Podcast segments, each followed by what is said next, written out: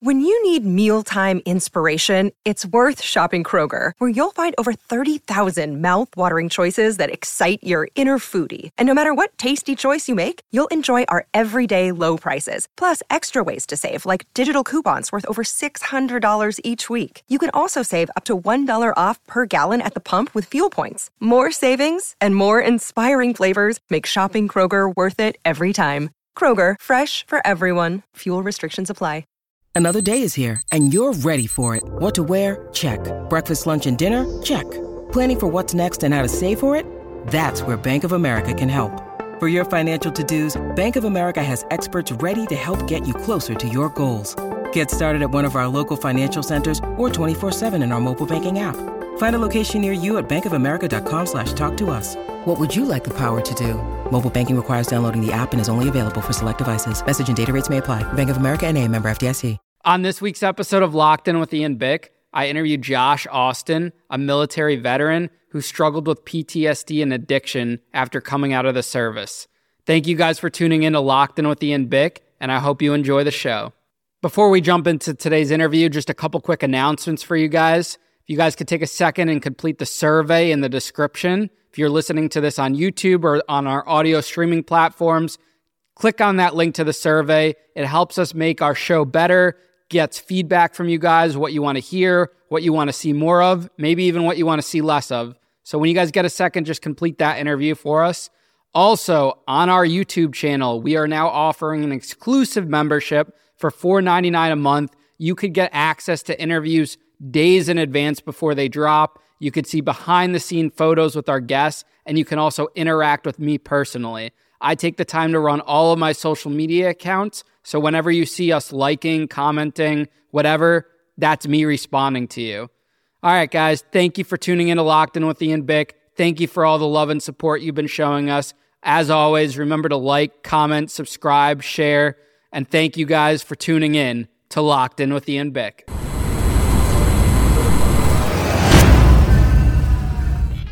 Josh, welcome to Locked In with Ian Bick, man. You're another Connecticut guy.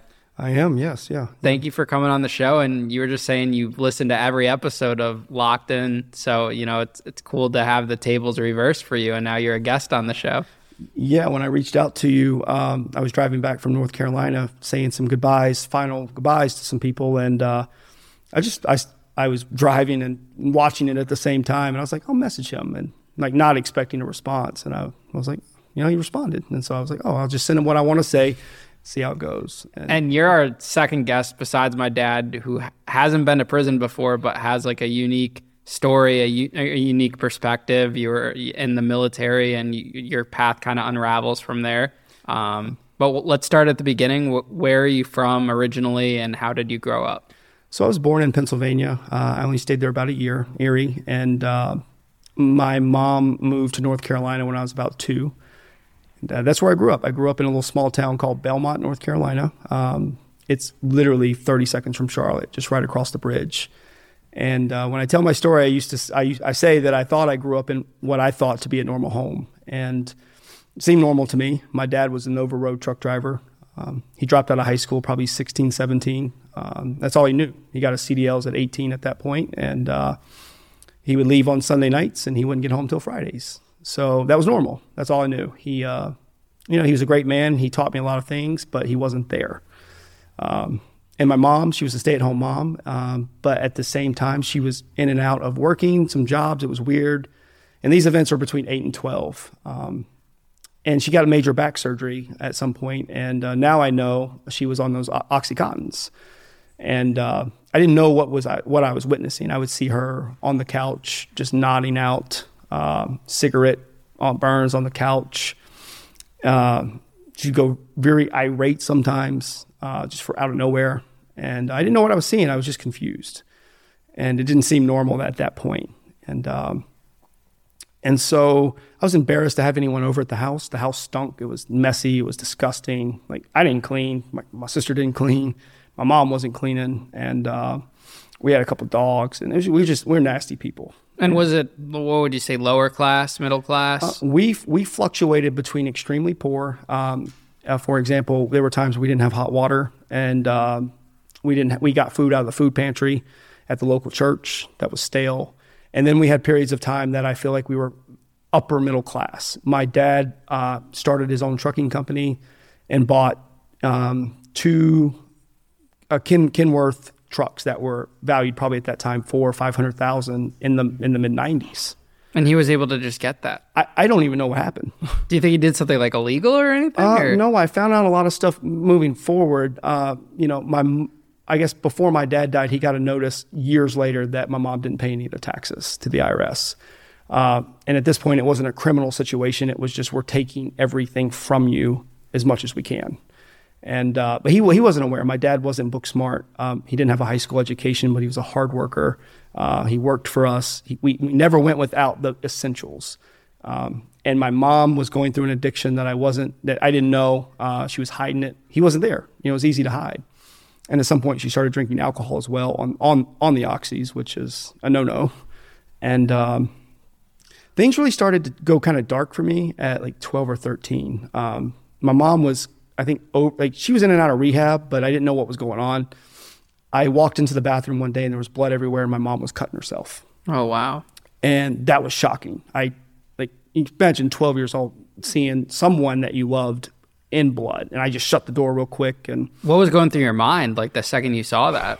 I mean, it's hard to answer that question now because I am 34 and I feel differently. I have different upbringing or different education. But as a 12-year-old kid, I was terrified. I thought someone was dead, and it was my mom. And she, when I opened the door, she looked up, surprised, razor cutting, and I went and got my dad, and my dad came in. I said, "Dad, you just need to go to the bathroom." And didn't even know what to describe what I was seeing. And he opened the door, and he obviously was very shocked. And she went in periods of psychiatric units, and it was very sad at times because she was locked out of the house, and my dad said, under no circumstances, let her back in. And that's hard to do at 12, because you don't know what's going on. So do you have no relationship with her at this point? Now or then? No, then, as this was all occurring. No, she was very inconsistent. We went to Christian school. The youth pastor would come pick us up. They would come pick us up for church. I mean, basketball practice, everything that I needed to do, I was dependent on someone else. We didn't even ask her. She was high one day driving and hit one of the curbs and blew a tire out, and I had to change it, 11, 12 years old. And I'm not strong enough at that point to do that, but, I had to do it. That's traumatic in itself. And she's screaming at the top of her lungs. And, it's like, you don't understand as a child what's going on. And so we had somewhat of a relationship. There were periods of times when she was sober, it was okay. And she would work. She worked as a bookkeeper for a while in Belmont for a long time. And but what she was doing, she was drinking Jim Beam in her cup. She became a functioning alcoholic. And so the cutting thing happened, which was one of my first memories that I can, traumatic memories that I can remember. And then my mom and my dad set me down at the table and said, "Josh, we need to tell you something, and you're not going to understand this, but we need you to pack a bag, and you're going to have to go live with your grandma, tomorrow." I'm 12 or 13 years old. I'm very immature at almost every step of the way. So, I was wetting the bed till 11 or that. That was my I did that too situation. Okay, yeah. And I'm like, "What do you mean? Why am I going to go live with my grandma?" And then they dropped the first truth bomb on me that I had ever been told in my life, which started the trust issues. My mom said, "Your dad is not your real dad." Wow, really? Their last name was Davis. My last name is Austin. It never occurred to me in school. My sister was Davis. I was Austin. And at 13, do you think about your last name? I didn't. I was a carefree guy. And I said, I didn't even know what to say. He was the only person I knew. And I said, "Okay, so I don't understand why I got to go to my grandma's." And they said, "Well, your dad is in prison. Your biological father's in prison. And he is trying to sue for custody of you from prison." Wow. Now, I don't know if that was possible. Do you know what he was in prison for at that time? I do. He was arrested and convicted of raping three young girls. Holy shit. And so this is where the situation got very confusing for me at 13 years old. I didn't know what rape was, okay? They just said that he didn't tell me rape. They just said he did something very bad and he's in prison. So as a 13-year-old, like, okay, if someone does something and he murdered someone, like, in my mind, it's murder. Yeah. And so I said, okay, I'll go pack the bag. And then they never brought the conversation up again, ever. I never went anywhere. And so then I knew my parents had a file cabinet, and I went in the file cabinet. Don't know why. I just went through the paperwork in there, and what I found out that was my mom was on some type of registered list as a victim, that if he was to die in prison or to be released or to escape, that she would be notified. Now, I don't know what that necessarily means today. We've never talked about this because I felt like something traumatic may have happened to her. And because she's my mom, I don't want to have that conversation. Like, yeah. That's not something I want to say to her. And so I pulled the papers out and I started to read what the transcripts from the court. And this is all when you're 13 years 13, old. 13, yeah. No, yeah. Maybe 12. I say 13, but yeah. And so I start reading these transcripts. And, I have no understanding of legal jargon or, prosecution or defense. Like, I don't know. Like, I've seen Judge Judy, right? Like, that's comedy. And what year is this, just to put it into perspective? Well, I'm born in 88, so 13, that's 2001. Okay. Somewhere around there. And so I pull these papers out and I start reading them, and I start seeing the word rape. I've heard the word rape before, but they didn't tell me rape, so I knew that was a sexual offense. And I saw the ages of the girls, and I saw their testimony. They all identified him and a certain car. None of the girls knew each other. And reading that as a 13-year-old, I wish I could read it today, but reading it as a 13-year-old, it seemed like, looks like he did it, right? Like, and they didn't tell me he did it. They didn't tell me he didn't. They just said, this is what's happening. How much time was he serving too? I think he got 56 years.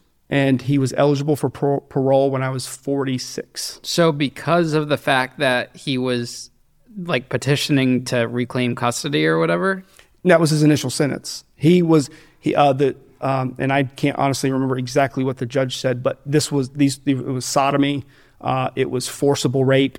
I might not be saying the actual legal term, but It was very graphic what these girls accused him of. But he was trying to reclaim custody of you or claim something from... His name was on my birth certificate, and what he was trying to do was get his parents to get some type of power over me. So that affected my mom saying, hey, I want you to go stay with your grandparents? Yeah, they kind of wanted me to disappear because they didn't know...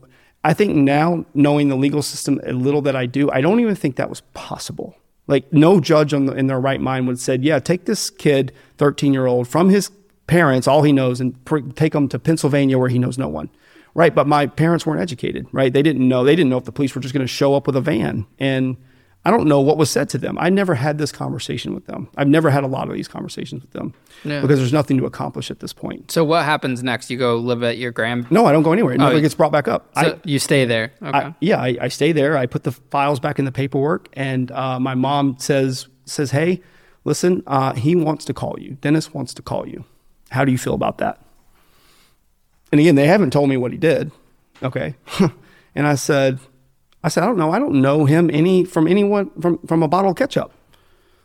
And he was like, well, she's like, will you at least try to talk to him? Maybe this will get him to calm down. And I was like, 13, right? What do you want me to talk to him about? I don't know this man. My dad is my dad. Like, I love him.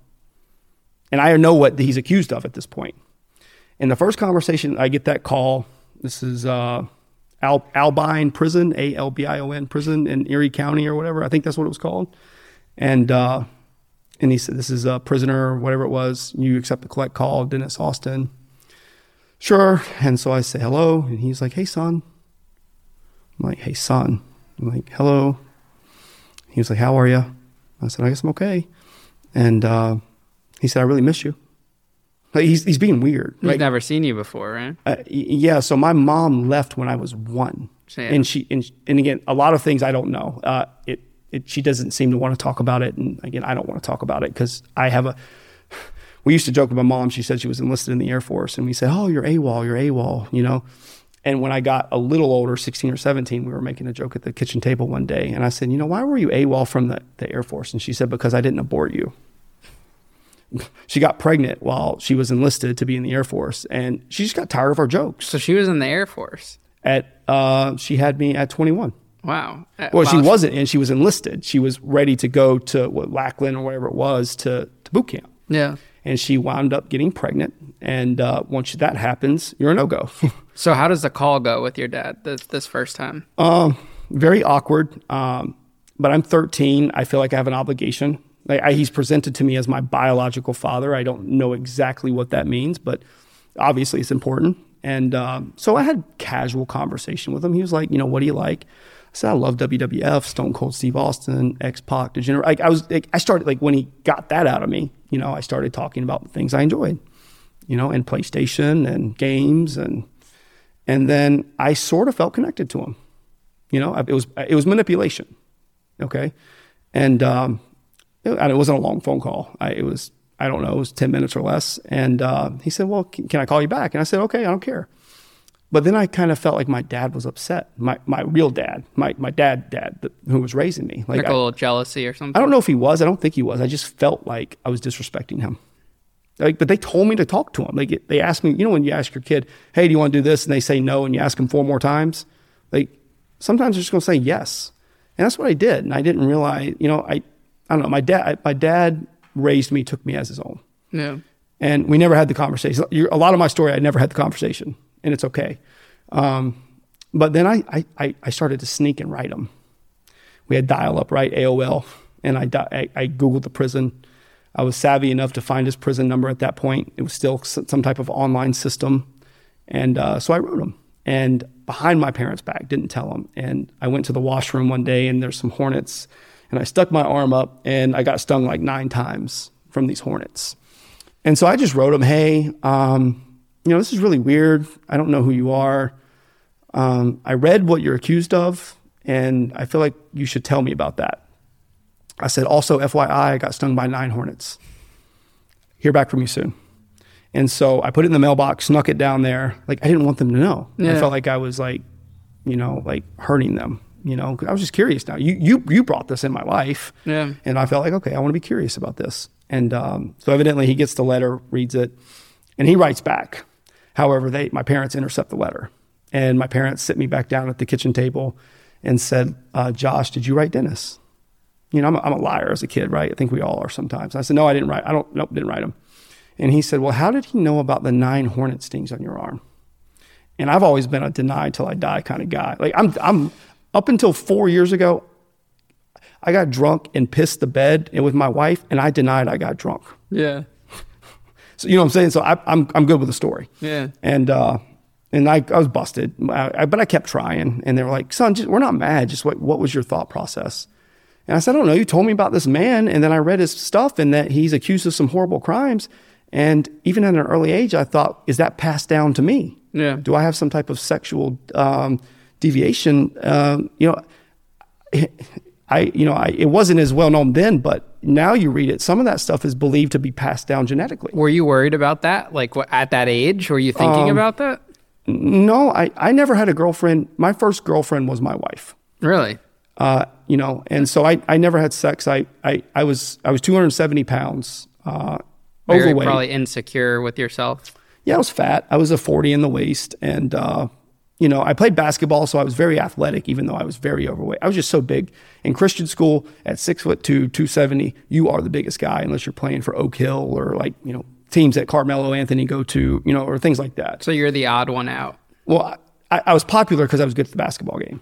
So did you have friends? I did. Yeah, I had friends, male friends, but I had never had a single interest from a female ever. Not one. Not even someone that would have been in my mind below my. Likings. Do you think that affected you mentally to want to maybe go into the military or go into finance or whatever because you wanted to get that? No, I was raised in a Christian home, and my faith is really strong. It's always been very strong, even though I haven't lived it out. Even as of recently, I've made some mistakes. And but the thing is I was taught to value women at that point, and having sex before marriage just wasn't really, not that if anyone wants to do it, go for it. But honestly, there's a lot of consequences that can come from that. And that's what I recognized. It wasn't just sex. It was, this girl, she doesn't know, she's maybe not emotionally ready for this. And I know I'm not, you're not ready for that 17, 16, 18, really. I mean, it happens, but it's okay. So, no, that wasn't the reason for the military. But with Dennis, the way that kind of story ended is I admitted to it, and then he wrote me a birthday card, and I opened the card. This is where the relationship ended. It said, "Do you want to see a naked chick?" on the front of the card. Now, keep in mind, my parents have still not told me what he's done, okay? I haven't asked. It's sex conversation with your parents at 13. And I'm opening the card, and it's a chicken. A chicken, like a chick, like a baby chick. Like, do you want to see a naked chick? And yeah. And it was hand drawn and made. It was nice. I mean, he was evidently he was an artist. But considering, even if you were just accused and not actually guilty of, from what I understand, sodomy, forcible rape, kidnapping, and things against girls that were 16 or less. I think the youngest being 11. And I'm with the same page with you. That is the only thing unforgivable. I will not help anyone that I, in that situation. Yeah. And so my point is if you're accused of this, then maybe you should not joke like that. Even if you're innocent, let's remove all appearances of culpability in that type of, that ideology. I don't think it's curable. And so I never responded again. I sent it to my mom. I said, listen, I'm sorry for writing him. This card makes me uncomfortable. I read his file. I know what he did. Please don't let this man contact me again. And that was it. I never heard from him again. Now, do you end up finishing high school too? Yeah, I do. Yeah. I graduated at 17.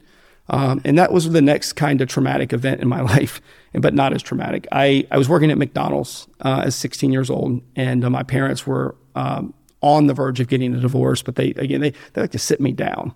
A lot of sit downs. A lot of sit downs. So I appreciate it now, right? They were at least honest with me, and yeah. I didn't have to good communication. Yeah. They did the best they can. And my mom and dad said, "Listen, son, we're getting a divorce. We're broke, and we can't help you with college." And so I'm working at McDonald's. I'm the fry guy. I'm flipping fries all day, 265, 270. It's 99 degrees on that station. And I got these Hispanic people yelling at me, and do this, do that. I'm working for $7.25 an hour. And I was like, okay, what do you mean you can't help me with college? You can't co-sign, nothing. He was like, no. He said, we can't help you with anything. He said, we're obviously not going to charge you rent, but you got to figure it out. And so I was like, nothing wrong with McDonald's, right? 1 in 4 people have. But at the same time, I said, this is not for me. I was never driven or motivated career-wise at that point. Kind of like you were in high school, I was very lazy. I was making B's and C's until my dad took me off the basketball team, and I was making straight A's. And so I was like, I don't want to work at McDonald's forever. That was my future in my mind, McDonald's fries. And so I had a friend, his name was Thompson, another senior. I graduated early because I transferred from Christian private school to public school, and I was way ahead of I tested out of everything that they need. I only went a half a day from 8 to 12 or whatever it was. And yeah. And so Thompson's like, hey, I'm joining the Army, and what are you doing? I said, I'm working at McDonald's, man. And he's like, you really want to do that? I said, no. I said, I'm eating a Big and Tasty, a fry, and a caramel sundae with extra caramel every single day. I'm going to be 300 pounds, and I'm only 6'2". I don't spread out good. And he said, well, why don't you come talk to this recruiter with me? And I was like, man, I ain't made out for the – I'm not like that. And he said, no, just come talk to me. They gave me $20,000 to join cash. And you joined. That's $1 million. Yeah. That's college, right? And so I went and talked to this recruiter. I'm going to say his name because I don't like him anymore. Jimmy Holler, Sergeant First Class Jimmy Holler, Belmont, North Carolina. And he was a very nice guy, very salesman, right? At 17, you could be sold into anything. 16, actually. And that's when I started the conversation. I turned 17. And he said, I can't legally let you join until you're 17. And he said, also, we have a weight problem. He said, you're 265, you're 6'2". I can get 6'2 1/4" without your shoes on if you stand up straight.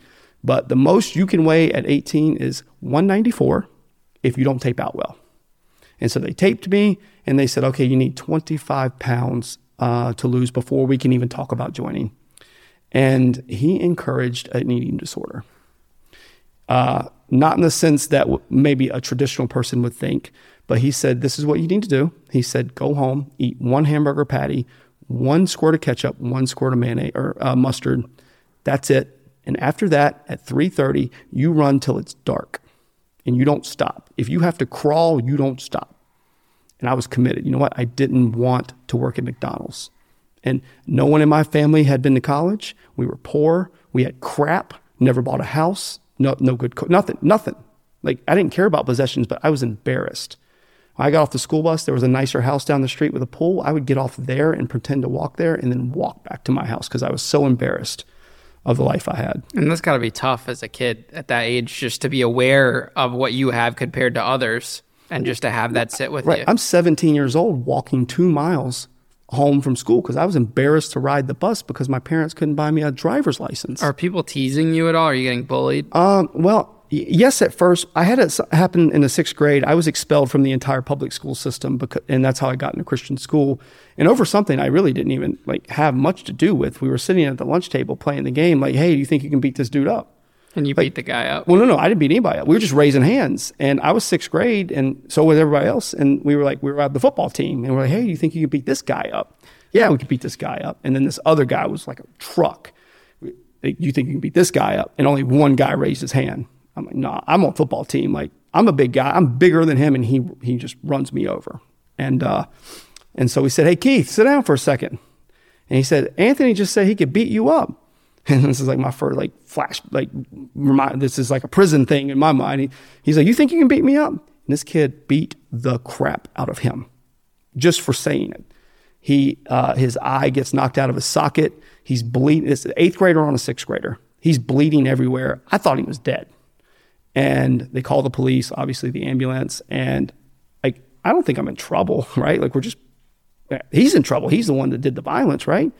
They call me in and say, they said, we talked to everyone at the table. And they said, you were the one, I don't even know if Fight Club was out there. You were the one, they didn't say that, but if that movie wasn't out yet, you were the one organizing this fight, these fights. I said, we were just playing games. I said, I can't control what that guy did. And they said, this is unacceptable. This kid's in the hospital. He has brain hemorrhage or whatever. He didn't die, but they said, you're not allowed back in the Gaston County public school system. And they called my parents, and my parents were like, well, what do we do with him? He can't ever come back? No, he can never come back. He's a danger to the other students. I got a bad rap on that. That's wild. But I was big, right? I was intimidating. I have this face that can sometimes be intimidating. I didn't show much emotion at that point. And at that point, I was very aggressive, in regards to my attitude and anger. Do you end up losing the weight to get into the military? Yeah, so it took me 12 days and I lost 27 pounds. In 12 days? Yeah, I got down to under 240. And at that point, I was taping out. It's like some David Goggins story right here. He's my favorite guy in the world. I pattern everything I did after that after him. Yeah, I'm not David Goggins, but I've run 1,000 marathons. Yeah. And so you get into the military. Where are you stationed? Well, I still had, I got down to 235. I was legally allowed to join, but I still had to lose another 30 pounds before they would ship me out.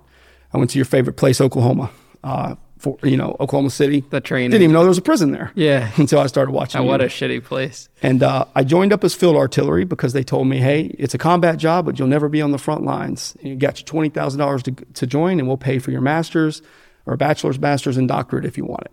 But you got to do 8 years. Okay, 8 years, whatever. That's fine. That's nothing. Do that on my head. I'm an order taking kind of guy at that point. I'll shave. I'm on time. I never had any problems. Go to Fort Sill.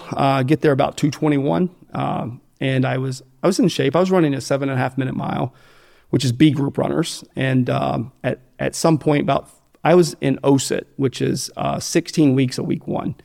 That was the last class to do that. Some people go to boot camp and some would go to AIT. In AIT, you were like a real soldier at that point, and you could have a phone and do what you needed to do.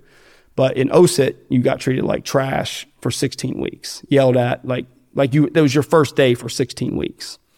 And so I got there, I excelled. I got down to 6 15-minute miles, and I fell in love with running. Running was the first thing that I recognized. I'd never done drugs, alcohol, nothing. No pill, nothing. Never appealed to me. And running, though, was a drug. I got really good at it. And that was something I never thought. I tried to join the baseball team, but because I couldn't run a 6:30 mile, you were allowed to join, but every practice you had to run it again. Yeah, I used to hate running. I was terrible. I did like a 12-minute mile. It was bad. Right. So I just said, no, I ain't doing this after practice every day, you know? And then again, I got really hooked into not the fitness, but just the running, because the running was a mental escape. I was losing this weight at such a fast pace. And, you know, I could see it. Like, you know, sometimes you can't see it, but I could see it. Clothes weren't fitting. No one was like saying, oh, you look good now. You know, it was just, I saw it. I saw the results, and that was all that mattered. Get to Fort Sill. I do that 16 weeks of that. And, you know, I had a couple injuries in there, but it never stopped me. Eardrums ruptured, got pneumonia. And they're training you to shoot. You're doing all that kind of. Yeah, I'm just learning how to your basic rifle skills at this point. Again, I'm not a soldier. I'm in my mind, I'm not trying to be a soldier. I just want my college paid for. And they told me, artillery, you shoot bombs in the, you know, from miles away, and you don't even see an enemy. Well, I should have been a little smarter. We're in Iraq with buildings that we can't have collateral damage anymore. You know, like, okay, maybe we're not going to use that field artillery like he was saying. And then they came up with an Excalibur round that they could literally, within 1 inch, they could kill you and not me. Yeah. You know, and so I loved it. It was a skill that I learned. It was cool, manly. And you did that for 8 years? No, I did that for 16 weeks out of Fort Sill. I got sent back to Fort Bragg, North Carolina. And and he told me that my unit had just got back and I wasn't going to deploy, at least for 3 years. That was probably a lie, I'm guessing. Oh yeah, that's why they gave me $20,000. No one gives you money for nothing, right? Yeah. And so I get out. I'm 18 at that point, and I get to the unit, and it was fun. They were a little more stricter with underage drinking at that point. I never drank ever. I drank every once in a while, but not out of control. But I stayed in the barracks and just stayed like a good guy. I didn't go to the strip clubs. I didn't go, like everyone goes to the strip clubs, tattoos, and buys the car for 24.99% interest. And I was just, at that point, I wanted to break at least one generational curse that I knew, and that was finances. That if I ever had a family one day, that they were not, they were going to work for what they got, but they weren't going to struggle. You know, they were going to learn the value. And so I just saved all my money, every penny that I was there. I ate at the freaking commons or the chow hall, which was disgusting 9 times out of 10, but it was free. You know, I used their clothes, I used their shoes. I mean, I became this, like, not the cheapskate, but, you know, I wasn't buying anything. Well, you had a mission. Like, you knew you wanted to go to college. This was just like a means to an end. Like, you needed to, right. This is a stepping stone. Right. So I'm about 19 at this point. We get the warning order that we're going to Iraq, and I'm panicking at this point. Like, I can't do that. Right. I go to bar Charlotte. I'm crying on the sidewalk in my uniform, like emotionally a wreck, because I'm going to war. And not only am I going to war, is they're reclassing me as infantry. Infantry. No choice. This is what you're doing. Half of our unit got to State Field Artillery, and the other half of us went to Mississippi. And I went through 11 Bravo training, which I should have went to Benning, but they didn't want to send me to the real one. And so I went there, and then I also became a medic. And then I went through this advanced rifle. I went through all these skills. I could, if you had a sucking chest wound, I could fix you. If I needed to drain your chest, I could do it. You know, I say I could do it. They put me through a 6-week class, and I was doing things that, you know, charge nurses are probably not allowed to do. Did you ever get comfortable? Like in the military? Oh yeah, so I got really hooked into the running, like I said, and then my platoon sergeant, which I ended up hating and trying to kill in Iraq, invited me to come on the Army Marathon team. Now I wasn't a starter, but to do on the Army Marathon team, you have to average a 3:45 marathon, and that's a Boston Marathon pace. And I was running 6:15 miles for 19 miles. I was a beast. I mean, I was 190 pounds. Just, I was so angry at life. Like, you know, like David Goggins, what he said, he got tired of looking at that fat motherfucker in the mirror, right? I got tired of looking at the poor guy. And I kept running. Like, in the morning, you had to do company PT. And that was, depending on your skill level, the fat people had to do more, you know, and the people that were in shape did less, but faster. So I would do like 4 or 5 miles and we would do it in 24 minutes. And this whole time you're just thinking about getting out of the military and going to college. That's the goal. Right. That's it. I'm just doing my time. I tried to explore going to college while I was in there, but I just didn't have time and I wasn't driven. So what year do you get out of the military? My active duty ended in 2012. And you go right to college? Yes. Yeah. What college did you go to? I went to the University of Phoenix in Charlotte, and I got my bachelor's degree in business management and finance. And from there you go to? Liberty University. I went to seminary, and I was initially going to Quinnipiac and rolled there, started classes there. And I had this shift in mind frame that my talents were supposed to be used in a different manner.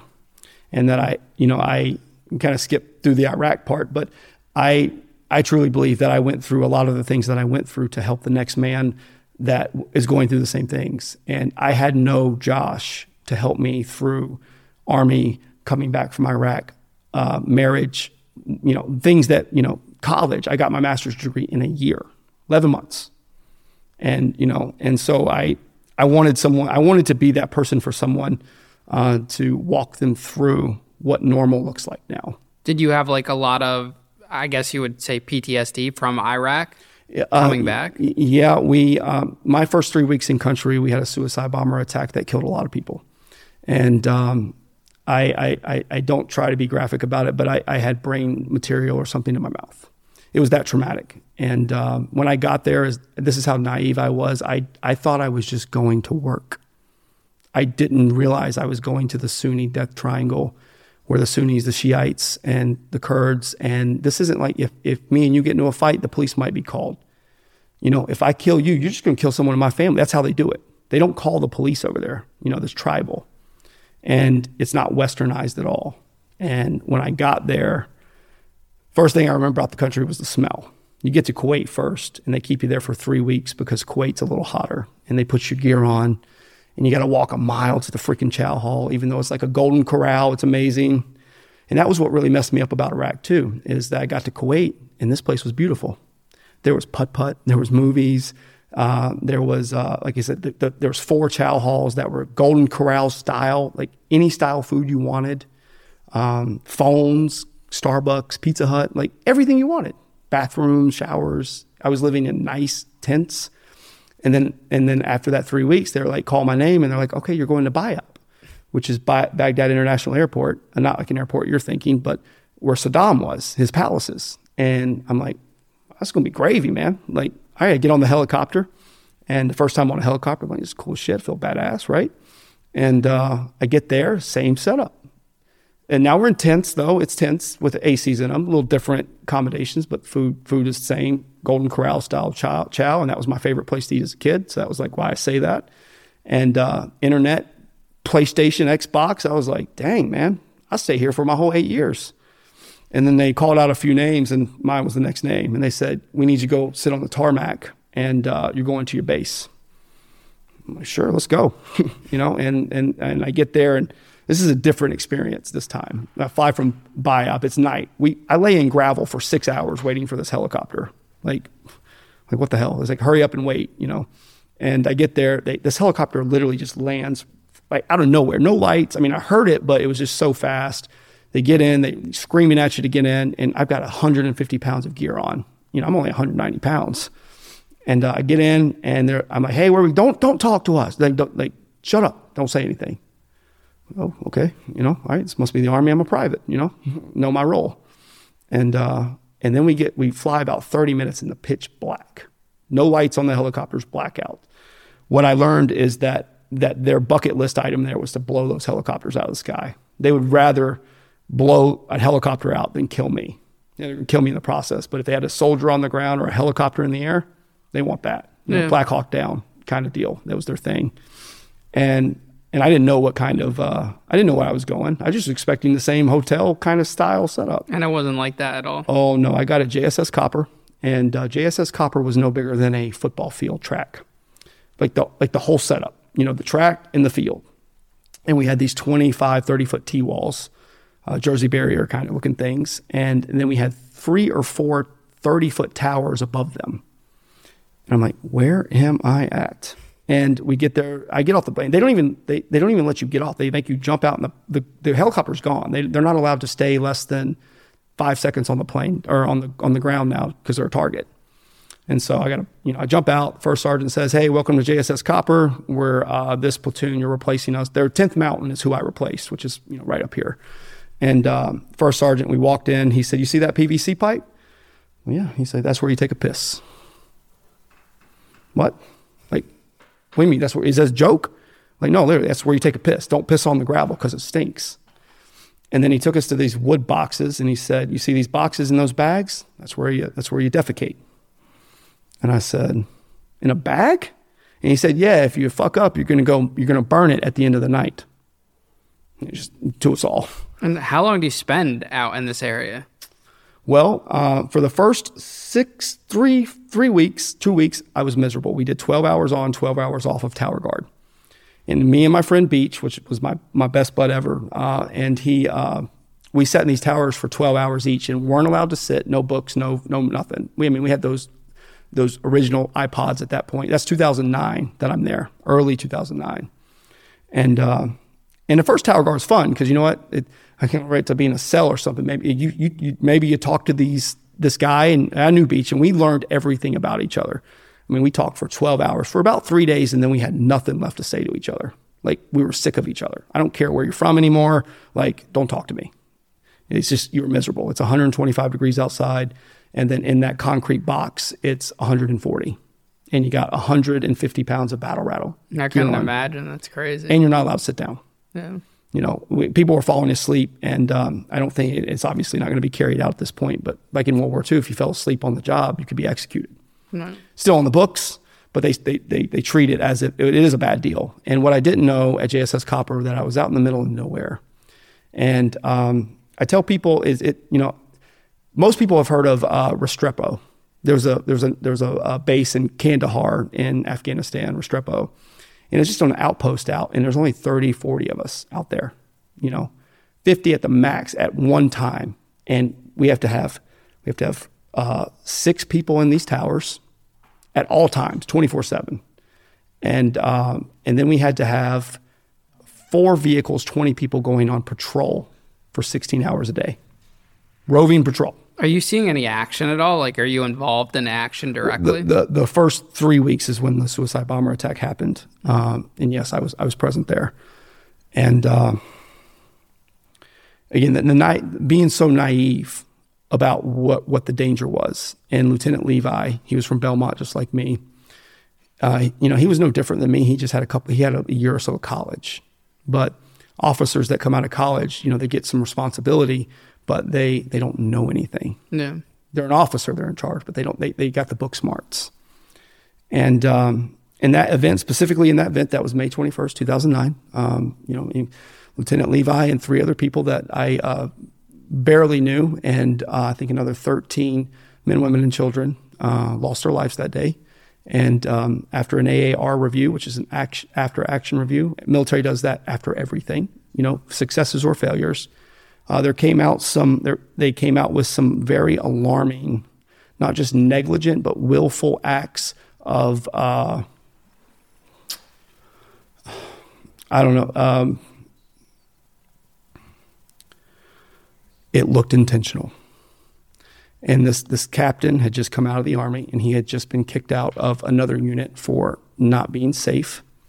And they took our captain away, which was, he was a band's man captain. Like, he was a guy, he didn't let the rank go to his head. And we knew about this guy before he got there. And what happened is when you're in Iraq or you're in war, you don't set a pattern for anything. You don't want anybody to pick up on anything that you're doing. And, because I wasn't in leadership, I just did what I was told. I got my 50 cal together. I put it together and put it on the top of the Humvee, and I hated life. I went on patrol. It was 15 minutes to MSR Tampa, which is their main road with no lines, no directions, no organization. And we'd end up going to these small little towns, these farm towns off of the Tigris and the Euphrates rivers. Do you think that incident affected your future drug use? I used the very same day for the first time in my life. After that incident happened? Yeah, and my therapist at the vet center, after going through years of therapy, For years, when I came back, I thought I was just crazy. I was delusional. I was seeing things. I knew how smart I was, but smart people don't see things. And there was a situation where a kid lost his life, and I started to see that kid. When I looked at my kids, I saw that kid. When I saw a book bag, I saw that kid. And that started messing with me because I thought I was going insane. And my wife, I loved my wife. She was beautiful, out of my league. And, I met her on Facebook through a mutual friend. And when you've been in Iraq for so long, they give you 2 weeks of R&R. You guys met after? No, while I was in Iraq. So you got married while you were in the service? No, I waited. Okay. Like 6 months. But so I was going to go to Las Vegas on my 2 weeks leave because I just turned 21. And I could legally drink, and I wanted to do drugs. Like, I wanted to try stuff, prostitute maybe. Like, I was ready to go. You know, the Breaking Amish, what's that, Rumspringer? Like, I was ready to try it. Yeah, you grew up that religious boy, and now you want to break free. Like, okay, let me decide. You know, like, it's not that bad. You know how, like, Larry says, he said in your podcast, he was talking about, ain't nothing wrong with drugs. Now, I don't feel that way. But at the end of the day, maybe it should be legal. Maybe it wouldn't put fentanyl and stuff if it was legal. What was that first drug you tried after that? Duster. What is Duster? Computer cleaner. It's you get it at Walmart and you spray. It just air comes out, and that gets you high. It's like crack, from what I was told. Never done crack, but when I would go speak at NA meetings, they would say that's crack, bud. And what happened was my therapist told me. He said that the science behind the thing is I broke my back there in an injury, L4 and L5, and I also had a TBI that went undiagnosed. From my hitting my head. It was in my emotional cortex. I found out here in Wappinger Falls 9 years later. And it started to piece a lot of things together in my life that they missed it. That and the traumatic experiences as a child too. The injuries were physical injuries from Iraq. I had never experienced an injury in my, I had a couple concussions from football, but I quit after the second. Mental, I guess you could say. Yeah, the way it's explained to me now is that when you live in extreme fear for long periods of time, that it literally rewires your brain. And I understand that today to be true because now I can't do crowds. I can do now, but when I came back, I couldn't do crowds. I couldn't do loud fireworks. The first time I heard fireworks, I fell on the ground. Back has to be against the wall. I didn't trust anybody. There were issues where I never was physically violent with my wife, but at times I was having flashbacks of having hand-to-hand combat with someone. I was on top of her, about to hit her. And my wife was 5'6", and I'm 6'2", 225, fairly in shape at that point, and could have done some damage. How often are you doing drugs while you're still in the service? Just in Iraq. And what happened was that one time, and was it? I did that one day, and just as most addicts will describe to you, I fell in love with that. And what that drug did to me was it accomplished what I needed to do first try. It made me pass out, and I didn't have to have the thoughts in my brain. I didn't have to see these people. I didn't have to, there were situations where I had to be violent with women and children in regards to throwing them on the ground because it's dark in there. The roof is only 6'2". I'm 6'4" with a helmet and boots on. It's scary, the dust, and it's chaotic. And I'm not trying to not be a human because I'm a very good person. So this was like your breakaway from all of that.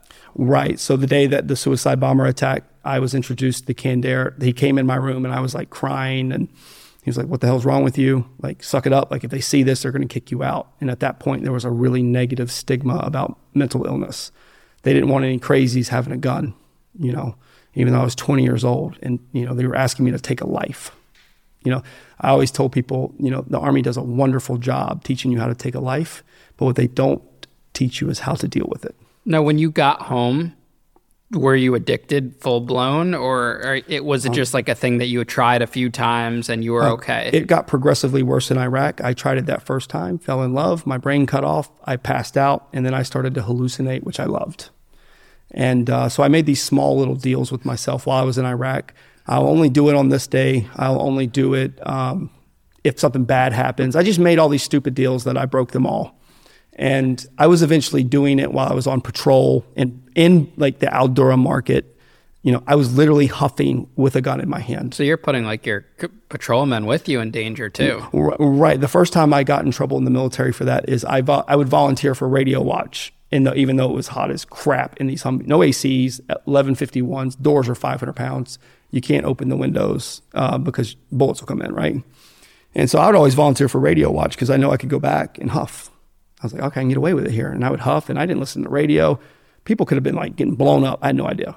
And that developed. I ended up getting 4 Article 15s, which is punishment in the Army. And what that can look like is, depending on the severity and the frequency of these Article 15s, they have company and field grades. And the last one I got was the worst one. This is where I had to go see the Brain Ranger. And they were contemplating dishonorably discharging me because I've been demoted 4 times. I went from E4 corporal to E nothing 4 times. And I was putting my brothers in danger, honestly. They didn't blame me for what we were going through, but again, I was selfish. And so the last time they found me face down on the floor in the talk is where all the communications are. And I had just huffed it and put it back on the shelf and then tried to run back to the computer. I'd made this game, like, how far could I run? I could only make it like 4 feet before I passed out. Yeah. Busted head, staples. I needed staples. And they you've been huffing again, but this time they couldn't find the can. It wasn't in my hand. And again, remember that lion? I'll stick with the same story forever. I don't care if you show me proof at that point. And there was just no help for you? No one's giving you help? Or? Well, yeah, there was no help. There is a cover-up that's going on at that point with the duster. And again, that's a whole other story. But there were a lot of military service members dying from the duster in the country because alcohol and drugs were not as prevalent as in former wars. And this is to get sand out. This is a widely accessible item, and it makes you higher. I mean, I've never tried anything else to compare it, but I couldn't imagine wanting to do anything else. So you get home, you finish college. Are you still doing this while you're going to college, going to classes? In 2010, when I came back in February 2010, I was going back and forth to Walmart in Charlotte and getting 3 or 4 cans at a time, making that work. And then I made the worst decision in my life and had the bright idea that I got tired of driving back and forth to Walmart, and so I decided to sit in the parking lot and do it. Well, what that ended up looking like was 4 consecutive days sitting in a Pontiac Solstice convertible, crunched up in the passenger seat so I didn't get a DUI. I pissed, shit on myself, no eating, no drinking, and I did about 65 cans consecutively. This is when you got back? Within 45 days of coming back. My PTSD issues were starting to onset. They weren't severe yet, but the hallucinations were bothersome. Could you have OD'd from this stuff? I did in 2020. I died here in Fishkill. That is insane. Yeah, so my dad, I broke my phone. The stuff gets really cold. You can't see it, but the can froze to my hand and I almost lost my hand. I had 3rd-degree tissue burns. I had it in my genital areas, my legs, because I'd pass out. And Wappinger Falls here thought about cutting my hand off. And then they revived you. Well, this was a different scenario, but I went on a suicide mission, and they couldn't revive me. There's no Narcan for duster. It's called sudden huffing syndrome. So how were you able to function through college to get a degree and everything while this is going on? I stopped from 2010 to 2016. Just randomly, you were able to go cold turkey? There's no addictive properties in the sense of withdrawals or cravings. Now, I do have cravings now when it's cold outside because that's when I relapsed, and I can taste the bitter agent in there. They put one to deter you from doing it. Yeah. And so all I needed was 30 to 45 seconds. If you took it away from me for that long, I would come back to smart Josh, not going to do that shit. But the thing is, it's such a short high. You just go back to back, every 10 seconds. I'm surprised you're able to take a break from that long period of time and then go back into it. What do you do when you finish college? Well, I was working at the Hartford Insurance in Charlotte, not making great money, but I didn't have a bachelor's degree, and that was their requirement to be an underwriter. And at this point, me and my wife, I was about to kill our neighbor because my PTSD was literally going out of this world. He was banging on the walls. And so my wife was 8 or 9 months pregnant at that time. I said, pack this shit up. There'll be a realtor here Friday. I paid cash for the house. I said, we'll sell it. I'll just leave. And we moved to New York. I transferred with the company and I worked remote, which was a bad decision. I had a lot of accountability, but I've always been an extrovert, but not wanting to be. And because I was in the Army, I was in leadership at times. And I was always athletic, or I could shoot well. Like, I was always used in some type of form of leadership. And so I always had to be outgoing, but I didn't want to. And so we moved to New York. We moved to Paterson, New York. We moved in with our in-laws and her parents. Okay. Yeah, just until we could find a house, because it was we moved in 2 weeks. And this is 2016. 2016. We moved up February 2016. And you're 30 years old, about, or 29? Yeah, somewhere around there. 30. Okay. Yeah.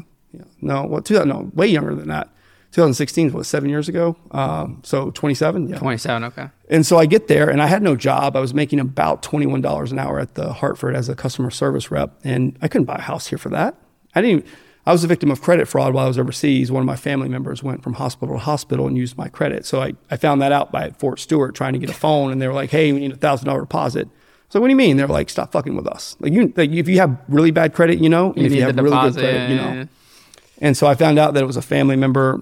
When I got to New York, that's kind of where that started to develop. And I had two options. I either had to get a lawyer and sue them and file charges against them, or what the lawyer said was that I was good at negotiating and that it was going to take years, but I could call and negotiate $50,000 on a quarter on a dollar. And it was my mom. Surprise, right? Your mom was the one that did it. Right, and went to different hospitals. On my credit report today, I just bought my house. They said, you have to acknowledge that you're a Melissa Perry Austin. And I said, listen, I'm not transgender. Do I look like a Melissa? Like, I'm not identifying as a woman. Yeah. And they said, it's still on your record. We need to be able to come after that person if you don't pay your mortgage. And I said, well, it's not me. And they said, just sign the paperwork. You're going to pay cash for the house anyway. Just sign it. Like, okay. So what job do you get into then?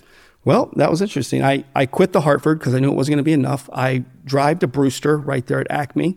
I walk into that grocery store and there's a Chase Bank. I have no contacts here except her family.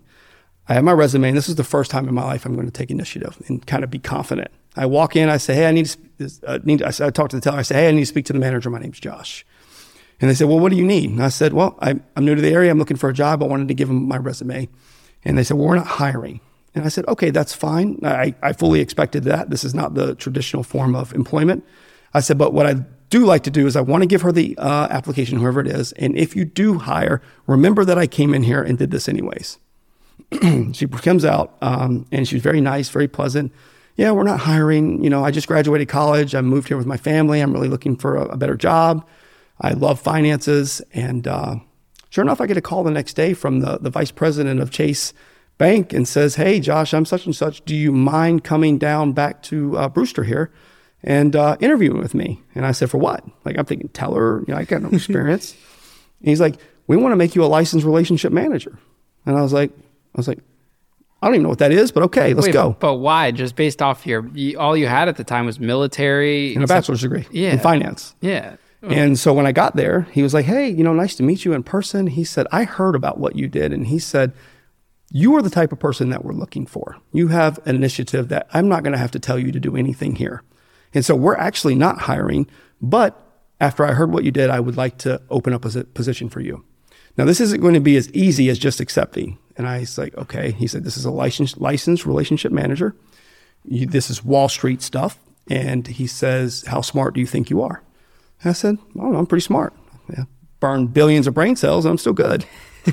Joking, like, being serious, but you don't know what I'm talking about. Yeah. And he said, okay, well, listen, we're going to do this for you. We're going to put you through a 16-week program. You're going to go to White Plains, and you're going to sit in a class for 20 other people, and you're going to get all your license, your Series 6, all your financial license to be on Wall Street and sell investments and be a financial advisor. And, like, my eyes lit up because I was like, money, right? Money was always important to me, but in the wrong ways. And so it's over a 70% fail rate to pass all three tests on the first time.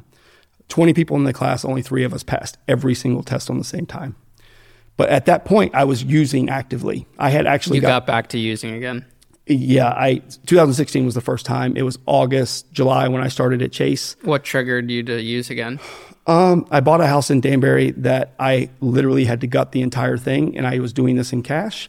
And I am very dogmatic about debt, and I was running out of money.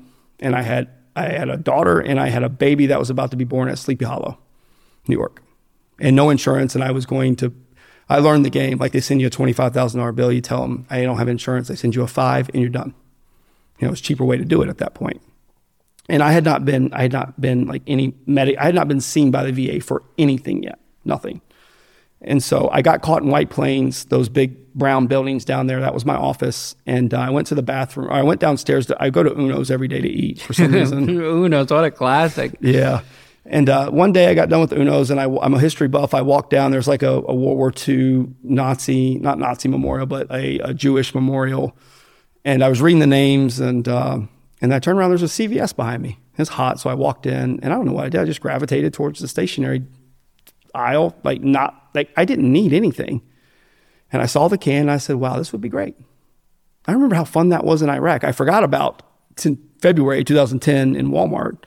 And I went back to my office in this building as a licensed relationship manager student, and go to the bathroom, and I start huffing in the bathroom. That's crazy. And it just took off just right where I was at. How much money were you making at this new job?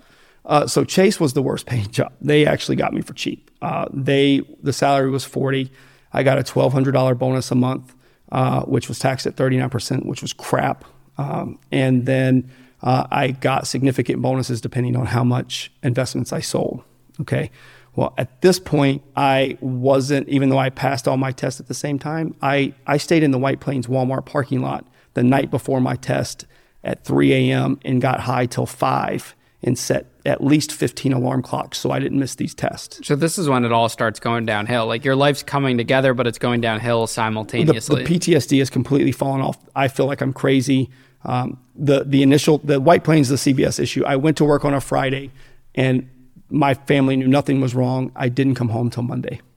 No calls. They called every jail, the first guess was Josh might be in jail. He's kind of crazy sometimes, you know. Or he was murdered. Like, they literally called every hospital in New York. Is this when your wife starts to realize what you're doing? She didn't even know. She had no idea. No one knew what I was doing. Wow. I had never even been to New York before. This was my first time in White Plains, right? That was New York to me. So when does this all start to blow up? Like, you were getting it together, you were trying to do well, but you're still doing the drugs. But when does it explode? It explodes up into 2020 is when the worst relapse ever happened in my life. And up until that point, after the first 3 relapses, I couldn't fool my family anymore. They always told me that I was charismatic and that I could talk my way out of anything and that I was able to talk them out of a problem. And because it wasn't a real drug, they just said, okay, no problem. Go to IOP, go to Arms Acres, or go to MCCA. I went to MCCA. I went to all these places, you know, and just it got them off my back. You're not getting the help you need, though. No, I'm not. But I'm getting caught at work. And because I'm successful at work at that point, they're just overlooking it. So your boss is walking in, you're huffing in the back? I fell on the floor in the bathroom, and he heard the alarm. That's when he went over there. He's like, what's going on? And the thing that saved me for the most time is, one, I was a good liar. The second thing was that no one knew what I was doing. No one knows what duster is. You know, whippets. If I say whippets, sometimes people know what that is. I've heard the name whippets before. You know, but huffing the canned air is a whole different ballgame, you know. And he caught me in the bathroom. He said, what are you doing? And I'm so disoriented. I said, man, it was hot outside. I just fell. And he said, so you fell outside. Is that what your story is? I said, yeah, I fell outside. And he said, all right, go back to your office. And I thought I was fired. I had a friend, Imran, here in Mayopac, and he was like, dude, I just heard what happened. And he was like, what's wrong with you? He's like, you got problems, man. And I said, yeah, I got problems for sure. You just don't know. And I was just waiting for them to come tap me on the shoulder. And as having all these financial license, I mean, you can't have any criminal record. You can't fail drug tests. You have to have tip-top credit. They run financials on you to make sure that you don't leverage yourself in a way that would lead you to bad financial recommendations. When does your wife leave out of this? Not until 2018. She leaves in 2018. She's like, I'm done. Like, I can't do this. No, I relapsed again very badly. You know, I relapsed probably about 7 times from 2016 to 2018, all involving Danbury police officers. And, the thing is, it's not illegal to do what I did. I was very smart. I knew it wasn't illegal. It wasn't even considered public intoxication because it didn't meet the definition. And I sat in the passenger seat of the vehicle. So they couldn't, they said, I was so high, they would say, hey, go to the hospital or we're going to make this a pain for you. And then I found out they couldn't do anything. And I was like, F you. And then one guy was like, I'm a veteran. Like, come on, dude. Like, don't, I found a dude dead behind the Walgreens on Main Street just a week ago. Please don't do this to me. Like, I literally found someone dead doing the same thing. He's like, please just go to the hospital. And so I would go back and forth to Danbury Hospital, and go, they would put me in the behavioral unit.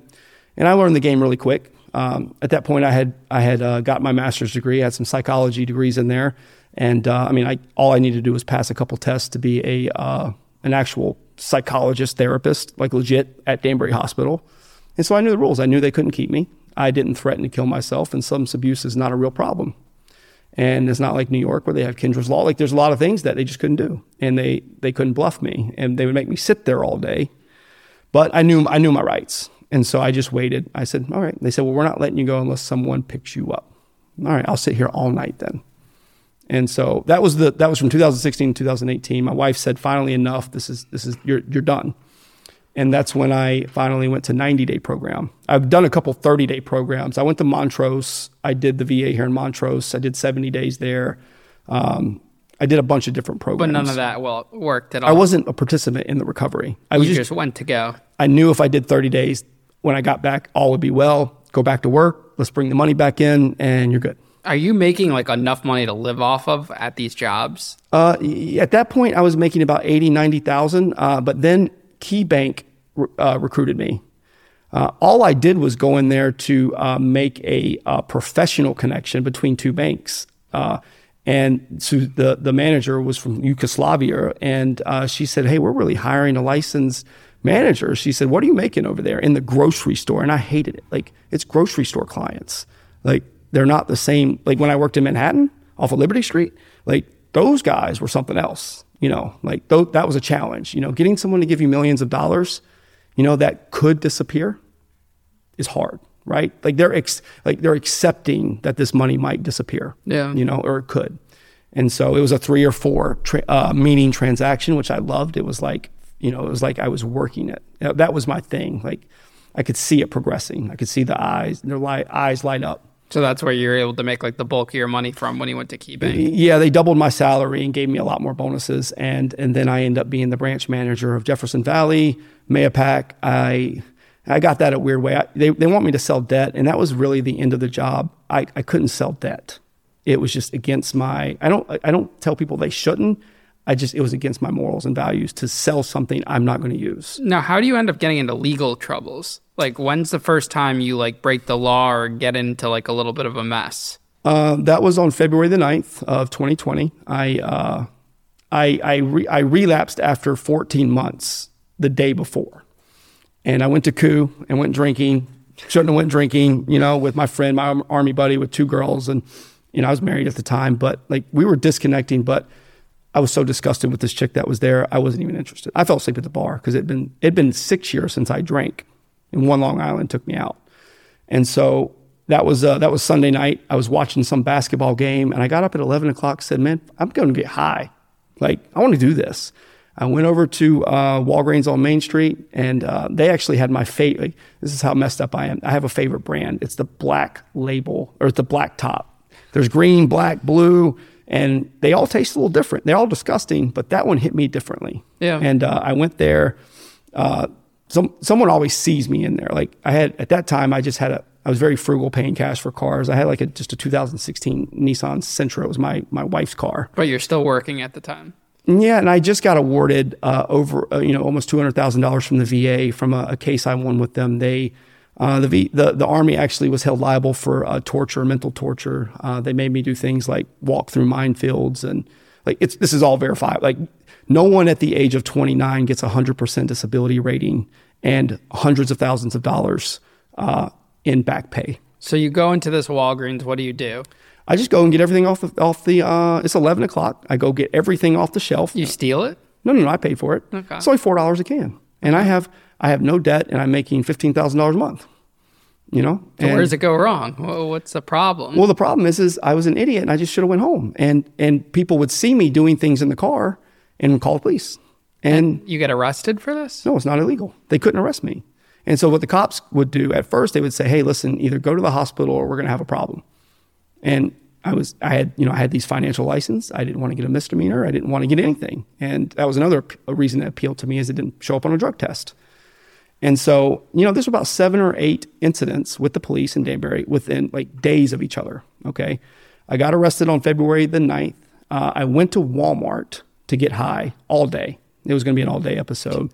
And, so for whatever happened, I walked into Walmart and, I walk out and I was an idiot and I started huffing before I got to the car, and I passed out into, I don't know what if she sees this, I would love to meet her, because of the ending of the story. I don't even know what she looks like. All I know is I fell into a young woman with a baby. And the next thing I know, my jaw is broken in 4 places. I am, pushed up against a car, taser prongs in me, handcuffed, and the cops are just beating the shit out of me. Like, I'm out cold. My bone is literally sticking out of my chin, okay? And they're pissed at this time. Like, they're like I fought them. Like, I got the best of one of them, and the rest of them got me. And so they weren't nice at all. Like, hard, like being violent with me, even after I was so high I didn't feel any pain, so it was okay.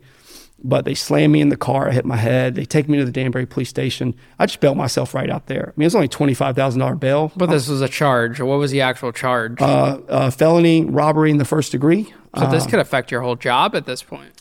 Oh, you cannot hold license with a felony. So are you worried? Like, what's your mindset? It hadn't hit in yet. I didn't know what I got arrested for. I asked when I asked the cop what I got arrested for, he told me to shut the fuck up. I was like, what? Like, what did I get arrested for? He wouldn't tell me. He said, we already read those rights to you. Like, whatever, bro. And so they put me in Danbury jail, and they're like, we're going to strip you out, blah, blah, blah. And I said, I'm paying what's my bail? Like, I'm paying it right now. And I said, here's my debit card. He's like, I'm out. And then I paid my whole bail. It was $25,000, which was only $2,700, whatever it was. And they made me call my friend down there, and he had to still put up a truck for collateral. So I didn't know what was going on. I knew this had to be somewhat serious, but again, they didn't give me any papers. They didn't tell me anything. These cops were just like ignoring me. I never saw a cell. I was in been to Danbury Police. You walk in, there's like a little cage, and you get your picture taken, and then they give you the opportunity to make a call right there. Yeah. And they were like, you should just wait to see a judge. They'll lower your bail. And I'm like, I'm not fucking staying here. Like, I want to go get back high. That's my thoughts. And so I'm walking out of the police station. Some lieutenant says, listen, he said, I heard you're a veteran. I heard you were in Iraq. I heard you had some combat stuff. He said, listen, you're not a bad guy. I already know who you are. He's like, accept help. I'll get you out of this. And I looked at him and I said, fuck you. Like, I don't give a shit about your help. I said, your cops just beat the shit out of me, not knowing my jaw was broken. Like, I couldn't even talk barely. And he said, listen, here's my card. Think about it. And so I was like, my friend Eric came and got me. He's like, man, what the fuck is wrong with you, man? Like, are you going to kill yourself? I said, probably. I just got felonies. I got 2 felonies. It was, I don't know if it was assault on a police officer. It was something, resisting arrest. I mean, there was a lot of stuff going on. The only misdemeanor was breach of peace. And what was like the outcome? Did you get convicted of this? Do you solve it? What happens?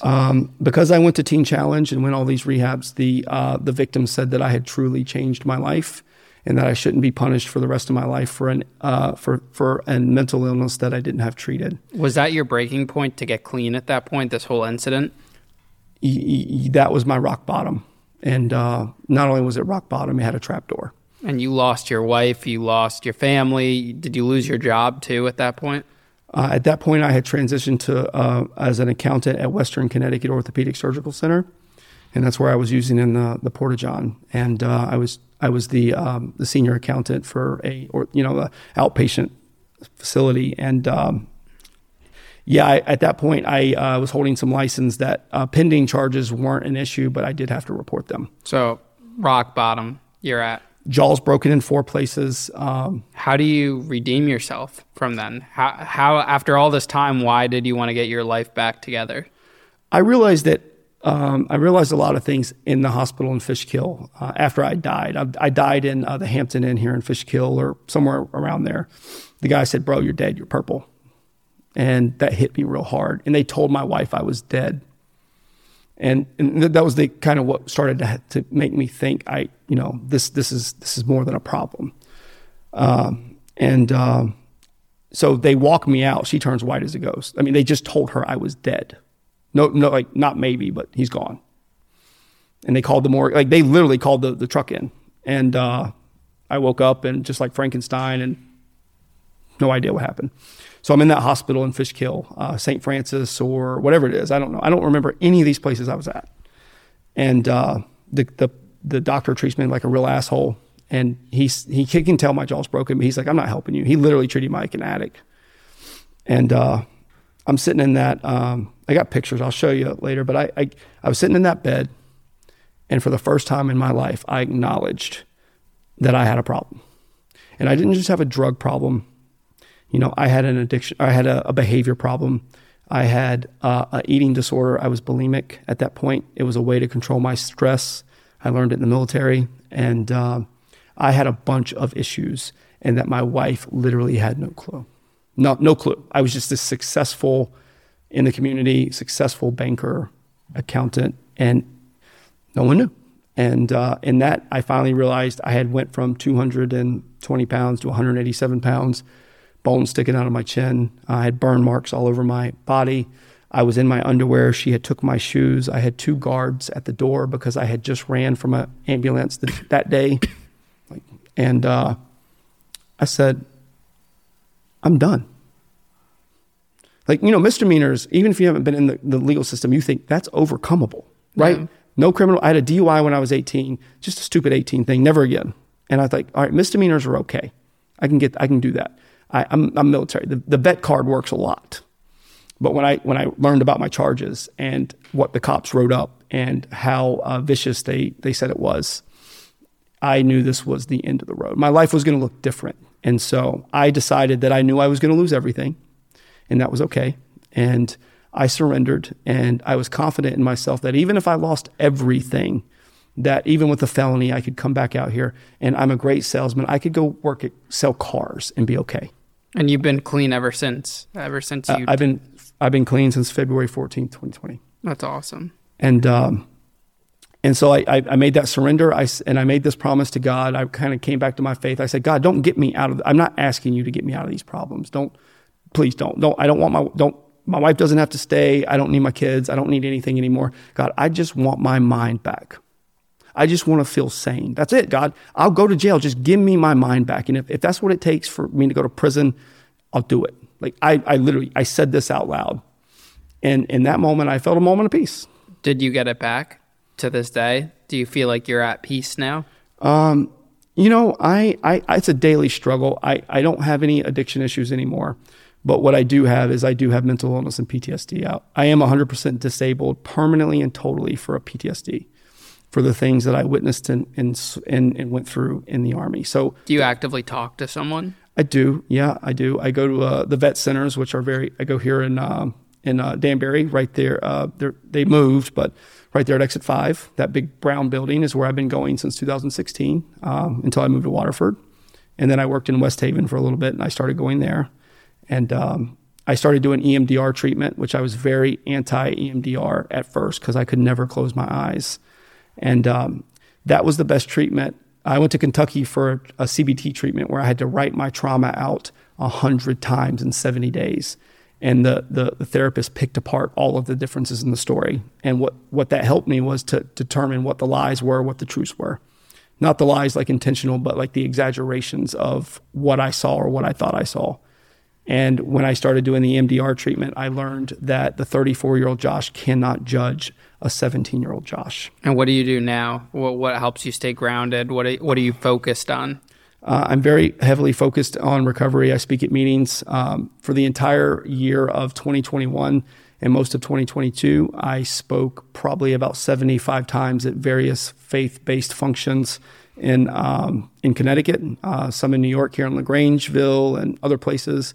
I started traveling to North Carolina, and I kept doing it, but I was getting money, and they were paying me like $400 for 40 minutes of talking. And money's always been an issue with me. Money's always been an indicator of my sobriety and how well I'm doing. And so I started doing it for free because I started creeping back into that mind frame I must be something. Like, I must have done something right. And honestly, it was nothing I did. I did surrender to rehab, and I went to rehab for 18 consecutive months inpatient in borderline a crack house in New Haven, you know, with men that I didn't connect with until I decided I was one of them. Now, what's your message to someone that finds themselves in a similar shoes as you? Maybe they were in the military and coming home, or not even in the military and falls down that path. What do you say to them? How do they make it through to the other side? I think that, you know, a military person would really understand. We have the Soldier's Creed, and one of the sentences in the Soldier's Creed is, I will never quit, or I'll never leave a fallen comrade. You know, I always maintain my arms, always maintain my post, you know, all these different things that you promise that you'll do. And what I learned in my life, and what I would tell another veteran that is probably in a similar situation, is that if you're honest with yourself, you've broken 500 promises to yourself. And it's becoming easier and easier to break the bigger ones. And what I would tell someone is, if they found themselves in my situation, I can't promise a similar outcome. I thought I was going to prison. The Connecticut code said 1 to 3 years. The lawyer wasn't telling me, like, I think what he was doing was, even though he was going to play down the case, I think he was just trying to keep me honest.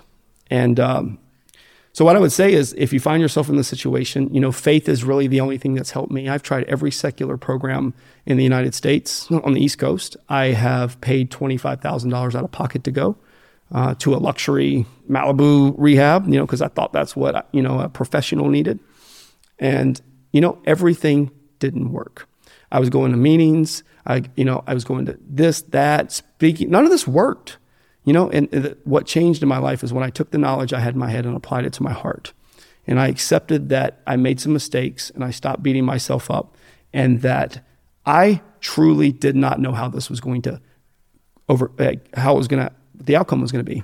And, but I said, no matter what, God, it doesn't matter.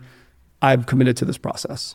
And if that looks like felonies, if that looks like prison time, I'm going to show other people that even with these things, I can do it. So that person that is in addiction, or maybe had just been introduced to the criminal justice system for the first time, yeah, it's scary. Yeah, you messed up. But you know what? Do more than the court is going to tell you to do.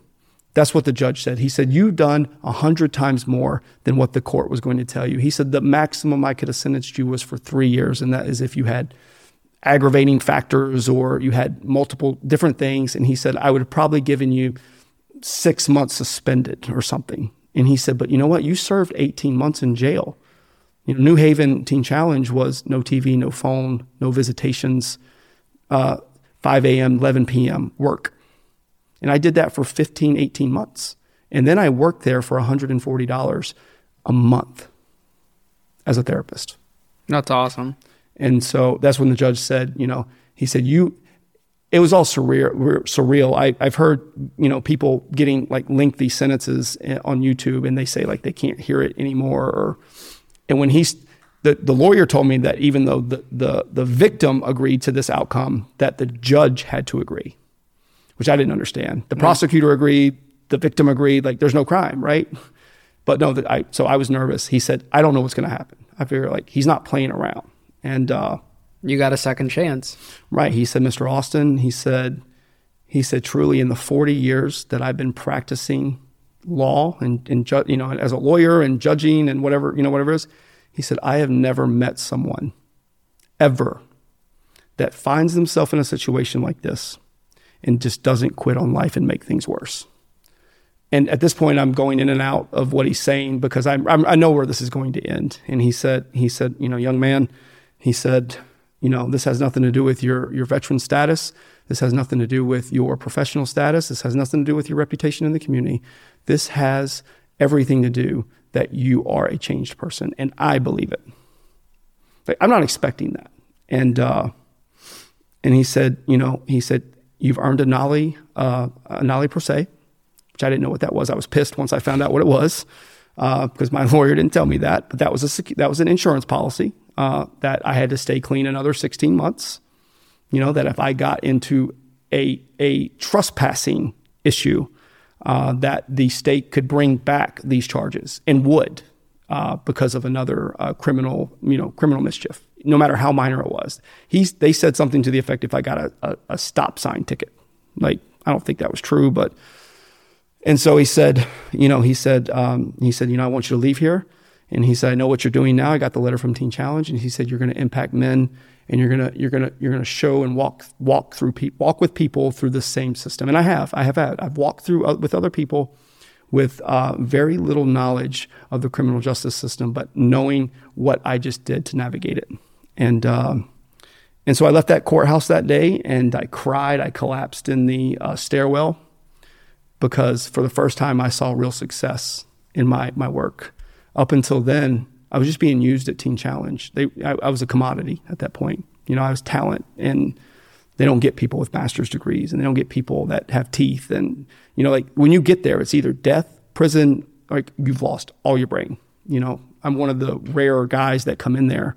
And you've been able to make it through the other side. I think you definitely have a story of hope and a message of hope. And there's so many people that I'm sure are in your position coming out of the military, or even if they haven't been to the military, and they deal with addiction and struggle. And, a lot of people don't make it to that success aspect of it, because they end up dead. You hear about that all the time. So, I really appreciate you coming on and sharing your story today. And hopefully we can impact some lives with this story. And it's a story of hope and success in that. So thanks for coming on Locked In with Ian Bick, and we wish you all the best. Thank you so much.